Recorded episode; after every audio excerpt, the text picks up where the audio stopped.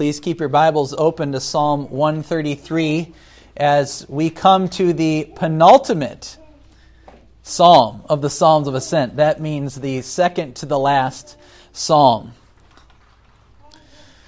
We have been on a journey working through the Psalms of Ascents, and the last three psalms focus on Zion. They focus on Zion and the people of God within. Last week, we saw the importance of the king and God's chosen place, Mount Zion. And we learned that the church is God's Mount Zion on earth. And so while we conclude the Psalms of Ascent with a focus on Zion, we also conclude with a focus on the people of God and their king. And while last time we focused on the king and the place of God's dwelling, today we are going to focus on the communion of saints. The communion of saints. In the Apostles' Creed, we confess the communion of saints. And that is what this psalm is all about. One commentator writing on this psalm of unity said there would be no need for a psalm on unity, except for the fact that our entire life experience is one of division and discord and pain and, and the very opposite of unity. And not merely in the world, but also in amongst amidst the people of God. Disunity, disharmony, and that's been our experience. Historically, this psalm has been a feature in uh, the liturgy of the Lord's Supper. It's a, it's a psalm that the church has used to call us together before we come before the Lord's table. But even before that, it was a longing for the reunification of the people of God, as these earthly pilgrims who were originally singing this psalm would be thinking about the reuniting of the northern and southern tribes of Israel. So, in the days of the Old Testament and the days of the New Testament, the church has experienced disunity and division. It's also just merely experienced the facts of life about the church being scattered abroad over the whole world. Seeing missionaries go off, seeing friends go off, seeing life circumstances move people around the world. But our greatest longing as the people of God is for the experience of joy and the unity of the brotherhood. And that's the focus of this psalm this morning. The purpose is to show the goodness of brotherly unity. Why is it good? Why is it pleasant? And then, secondly, we also, in light of the context of this psalm in the Psalms of Ascent, also see it as a prayer for unity. So we're going to see the goodness of unity, and we're going to see how it is a prayer for unity. The, the whole point this morning is that Psalm 133 is the hymn of Christian unity because everything that is praised and prayed for in it is fulfilled in Christ and his Jew and Gentile church. This is a hymn of Christian unity because everything spoken in Psalm 133 is fulfilled in Christ and for his church.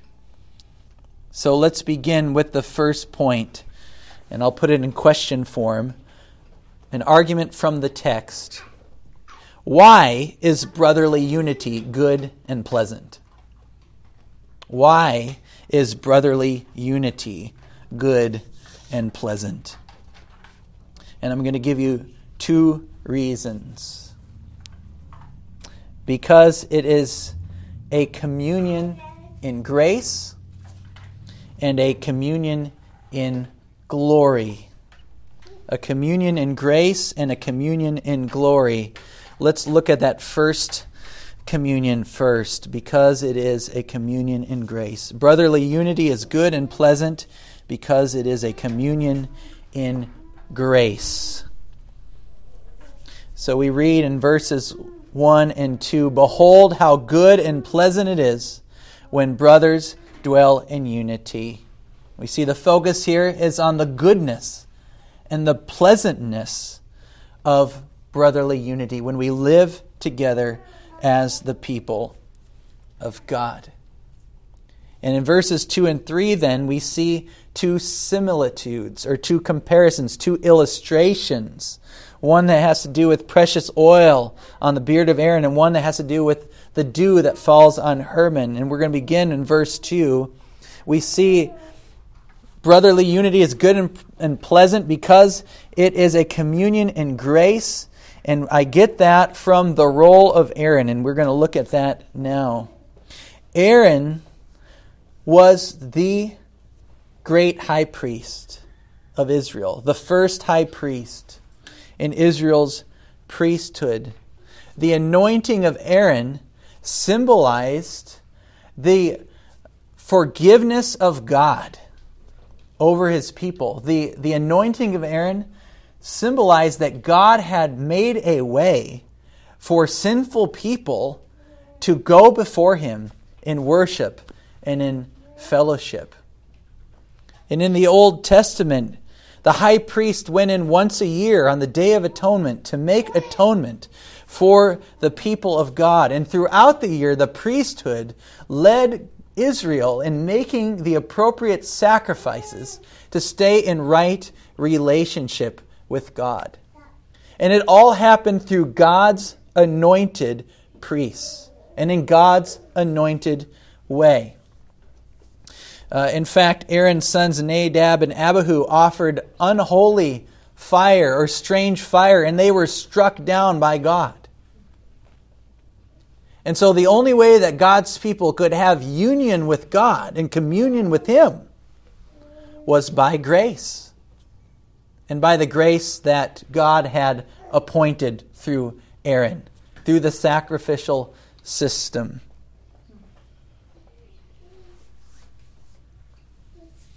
All of this, of course, was a mere foreshadow of Jesus' anointing as our great high priest. The word Christ in Greek means anointed, anointed one. That's why we call him Jesus Christ. He is the anointed one who underwent the baptism of John, was anointed by the Spirit to be our mediator and our Redeemer as our great high priest. And everything that Jesus did was that we might experience union and communion with Him. Jesus represented us in his life, in his death, in his resurrection. He represented us in undergoing all the humiliations of life that we deserved as sinners. He represented us on the cross as our substitute for sin. He represented us in being buried and under the power of death for a time. He did all of those things that he might share his grace with us. And as the writer of Hebrews said, Jesus is the curtain in the temple that was torn in two, that we might have access to God through him. That we might come, even the, the writer of Hebrews says, with boldness before the Father because of our union and communion with Jesus. Jesus poured out his Spirit upon us that we might be united to him. And in that union with Jesus, all of the gifts and graces of God are poured out to his church. We commune in, in his grace, the justification that he purchased for us, that we can stand justified before God, the adoption that we have as being redeemed children, the sanctification the ongoing work of the Spirit in shaping us and molding us and conforming us to the image of Jesus. The pouring this out upon the church so that we have this fellowship together with the Father. That's why this psalm was so often used for in the Lord's Supper, because it's at the Lord's Supper that we are reminded that we are all one body in Him. We are redeemed in Him as we feast on the Lord's table together. We share that communion in grace with each other. And all the gifts that God has poured out on His church are things we share with each other. All the, the, the lists of gifts in 1 Corinthians 12 and Romans 12 are ours to be shared for the upbuilding of the body. The gifts of encouragement, of hospitality, of mercy, of teaching, of administration are all given that we might be built up and experience that communion in Jesus' grace together. That is the goodness and that is the pleasantness of brotherly unity. That we get to experience the foretaste of all these things together in grace. God's sustaining grace to keep us moving forward to the heavenly city while still on earth in a place of darkness and hostility. Brotherly unity in the body of Christ is good and pleasant because it is the blood bought blessing of our union and communion with our great high priest and his people. It's a blood bought blessing. And the reality for us is such as we find in Romans 12, as Paul said, we are one body in Christ. We are one body in Christ and individually members one of another. We belong to each other in a way far deeper than blood. We are spiritually bound to each other as the family of God when we gather on the Lord's Day, it is as if we are gathering for the great family reunion. And we gather in anticipation of the great family reunion when we will be bound to all of God's people who have gone before us and to God Himself, world without end. Amen. So when we gather as the church, or when we communicate, communicate and fellowship with each other on earth, we are sharing in that communion of grace that is heavenly, that is eternal, that is lasting, that is the taste of heaven that we need while we are still pilgrims on earth. That is how good and how pleasant brotherly unity is it. We taste heaven as we join together. we experience all that Jesus has accomplished for us and the foretaste of life to come. So, my first argument for why is brotherly unity good and pleasant, I take from verse 2 because it is a communion in grace. But now let's turn to verse 3 and see how it is also a communion in glory. A communion in glory. In verse 3, the psalmist says, It is like the dew of Hermon, which falls on the mountains of Zion. For there the Lord has commanded the blessing, life evermore. Brotherly unity is good and pleasant because it is a communion in glory. This is the promise for Zion. Mount Zion would be the place where God's glory would dwell. And in the Old Testament, it was a place, it was a mountain, it was a temple. But even that was just a foreshadow of the spiritual reality that God's people in the new creation would be the heavenly Mount Zion. And we saw last week from Hebrews 12 that the writer says, You have come to Mount Zion,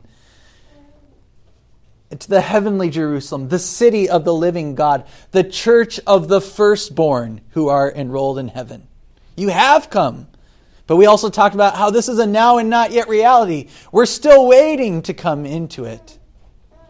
The church, as it were, is, is like an embassy. An embassy is sovereign soil in a foreign land, another country's sovereign soil in a foreign land. If you go to the, embassy, the U.S. Embassy in Norway, when you go to the embassy, you are on U.S. soil. If you go to the Norwegian Embassy in the U.S., you're on Norwegian soil. That's, that's how an embassy works. And, and our church is an embassy. And we are that Mount Zion, while yet we wait to return to the Mount Zion, to the new creation, to the dwelling of God with his people face to face. But God has promised his glory to be there. And the physical Mount Zion of the Old Testament was a foreshadow of the church and of the new creation. And it was a foreshadow of the blessing of Christ that we share in union and communion in His glory. So I want to talk about that glory now. First of all, we commune in Christ's glory in the sense that every provision and every blessing that we need has been given to us in Jesus Christ. Paul says in Ephesians 1 3, Blessed be the God and Father of our Lord Jesus Christ, who has blessed us in Christ with every spiritual blessing in the heavenly places. Every. Not just some of the spiritual blessings, every spiritual blessing in the heavenly places, even as he chose us in him before the foundation of the world, that we should be holy and blameless before him. As the church, we commune in Jesus' glory, and that every provision has been given to us. And even as the text is a foreshadow of that, of the dew of Hermon running down on the mountains of Zion. If you've been to Israel, you know, or have you seen pictures, you know that Israel is not what you would call a rainforest. It's not the west coast of Norway. it is dry and parched. And God, I believe, intentionally put Israel there because they would need to know that their every provision for life depended upon Him, depended on Him to bring the rain to the mountains of Zion. And in the same way, our every spiritual blessing is dependent on Jesus giving it to us. And He's given every one of them.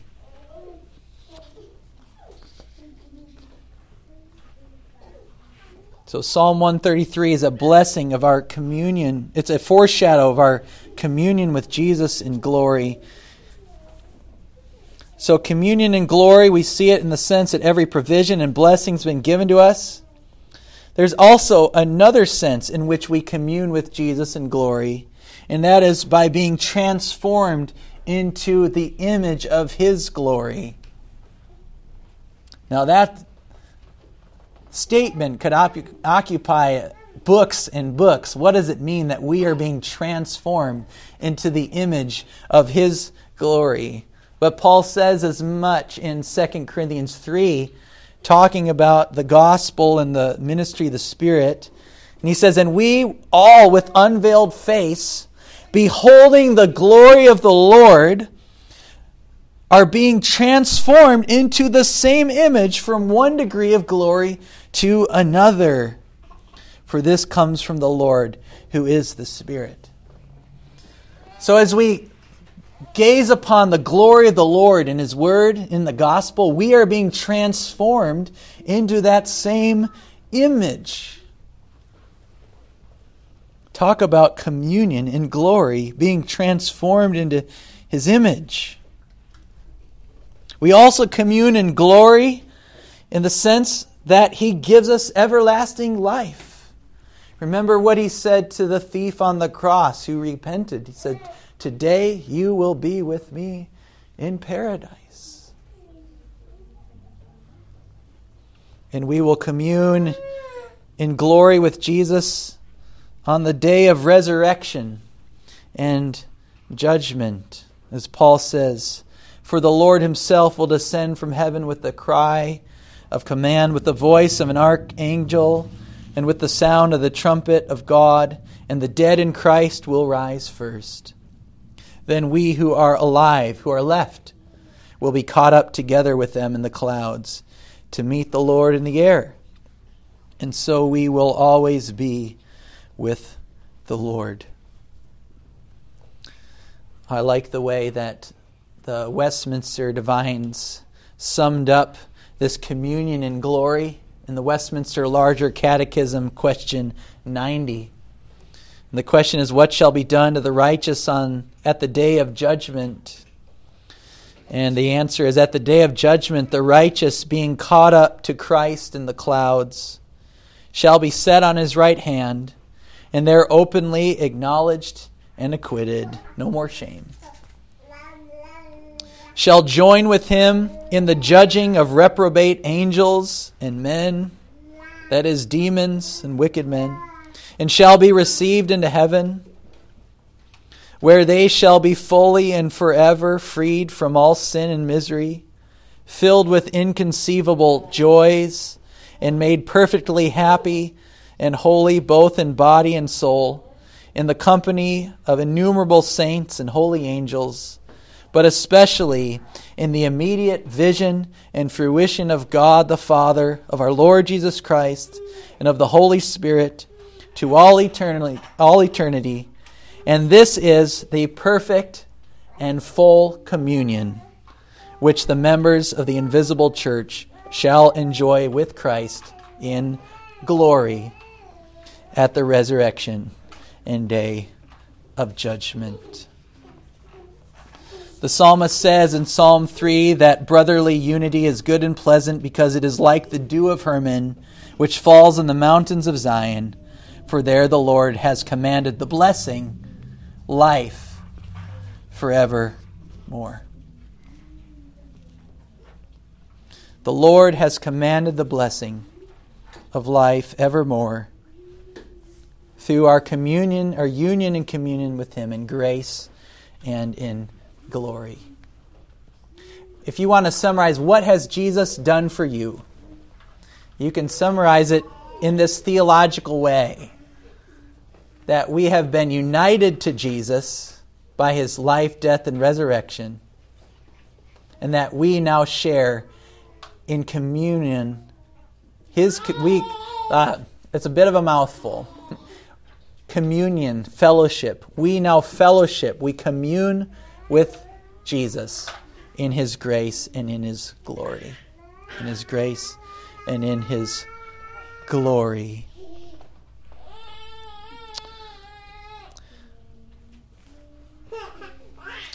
Let's turn now to our second point and our second question. Why is brotherly unity something that we should pray for? Why is brotherly unity something that we should pray for? And here I want to make an argument from the context, the, the setting of Psalm 133 within the Psalms of Ascent.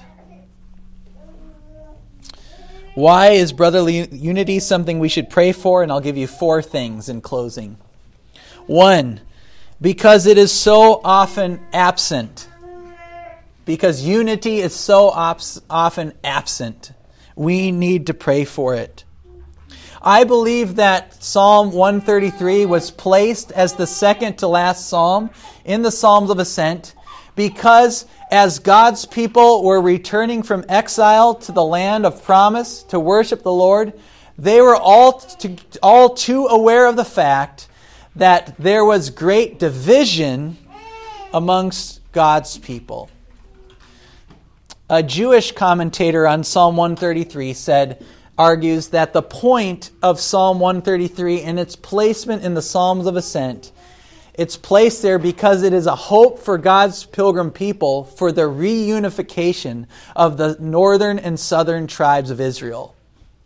Remember that the kingdom was divided by Solomon's son because of Solomon's great sin of walking away from the Lord and worshiping false gods because of his many pagan wives. And it was Rehoboam who divided the kingdom, and God gave the northern ten tribes to Solomon's servant Jeroboam, and the kingdom was rent in two. And after a season of uh, apostasy, of walking away from God, the Lord removed the northern tribes from the land through Assyria in 722 BC. And not long after, in 586, the Lord removes Judah, the southern tribe, from the land through Babylon. And so now God's people are scattered throughout the empire because of their sin and they're walking away from God. And many of those people never came back. Many of those people never came back. But those that did saw this as a fulfillment of a promise that God had made in Ezekiel 37. I want to read that uh, to you, or, or at least a few things from Ezekiel 37. God told Ezekiel to take a stick and write on it for Judah. And he told him to take another stick and write on it for Joseph. And Judah represented the southern tribes, and Joseph represented the northern tribes. And he said, Take those two sticks and make them one. Make them one stick. And he prom- the Lord promises through Ezekiel that they will again become one nation. They'll no longer be two nations, but one nation. There'll be one king to rule over them all. They will have one shepherd, one of David's heirs. They will dwell in Zion forever with their prince forever. God will make a covenant of peace with them and he will set his sanctuary in their midst forever. That's Ezekiel 37. And he says, I will be their God, and they shall be my people. So, as these pilgrims are walking back singing these songs of Zion, these psalms of ascent, they're hoping and asking, Is this now the time when God will reunite his people and bring them back together at last? Was this the time? But we know from the fullness of the New Testament that God's plan wasn't simply to bring the northern and southern tribes back together and call it a day. It was to unite Jew and Gentile together as one new man in the place of the two. And that's what Jesus did on the cross. And I, we read Ephesians 2 last week. I won't read it again. Ephesians 2 11 to 20 uh, verses 11 to 22, how we've been made one new man in the place of two. The great argument and problem in the New Testament is how can Gentiles join the kingdom of God? Jesus actually said that at one point in his ministry, and they sought to throw him off a cliff. They loved everything Jesus was saying until he said, The promise is also for these pagan Gentiles, whom I also have called the union, or might I say the reunion, that God promised and that God's people prayed for in Psalm 133 was not merely for the reunion of the southern and northern tribes, but the un- union of all of God's people from every tribe and tongue and nation. And God is still doing that today, and therefore we must pray that He brings it to pass. But there weren't just Jew Gentile divisions, there is also church divisions that God's people have experienced, which is why we need to pray because it's so often absent. Church divisions. Remember what Paul said to uh, to the church at Corinth in chapter 1. He says, I appeal to you, brothers, by the name of our Lord Jesus Christ, that all of you agree, and that there be no divisions among you, but that you be united in the same mind and the same judgment. For it has been reported to me by Chloe's people that there is quarreling among you, my brothers. And quarreling, quarreling, quarreling is far too often the case, even in the church. And if that's not enough, you also have wolves and false teachers. Paul told the Ephesian elders in Acts 20 I know that after my departure, fierce wolves will come in among you, not sparing the flock. And from among your own selves will arise men speaking twisted things to draw away the disciples after them. Therefore, be alert. So, why do we pray for brotherly unity? We pray because it is so often absent. It was in the Old Testament, it was in the New Testament church, and it still is today. Divisions separate us. I want to include one other note on this first point of why we pray for brotherly unity. It's not just divisions that separate us, but it's also the mere facts of life that separate us. I think in our church, uh, I'm, I'm, I'm quickly learning the, the emotional toil that an international pastor faces of seeing beloved families come and go because of international business or uh, global politics or the military.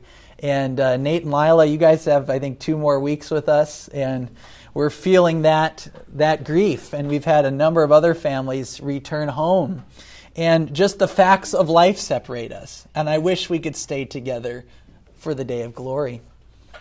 God also challenges us to grow and to make disciples of all nations and to plant churches. And I'm seeing another part of our church here that will soon go and plant a, a church in another part of the country, which is so needed. But it's it's a grief. I wish we could all just stay together and be be one body. And we'll still work together, of course, and minister and serve together, but we will be separated in some ways. And, but we long for that day when the Lord will return and we'll all be united.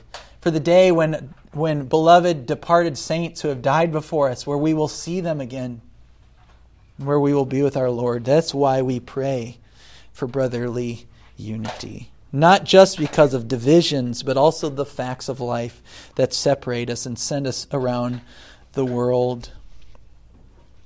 Another reason we should pray for brotherly unity is because of the Bible's warnings. Because of the Bible's warnings.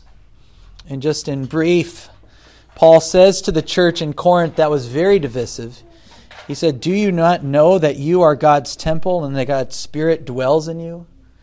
If anyone destroys God's temple, God will destroy him. For God's temple is holy, and you are that temple.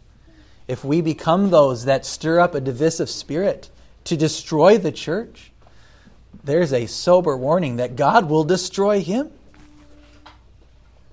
And so we, we pray for unity because of that, that we might be preserved. Thirdly, we pray for unity because it was our Lord's greatest desire. Because it was our Lord's greatest desire. I read to you in our scripture reading from John 17, Jesus in his high priestly prayer, what was on his mind? His mind was on the glory of the Father now being manifested in him and then being manifested in his people, that he might share his glory with us. He says, that they may all be one, just as you, Father, are in me and I in you, that they also may be in us, so that the world may believe that you have sent me. The glory that you have given me, I have given them, that they may be one, even as we are one. I in them, and you in me that they may become perfectly one.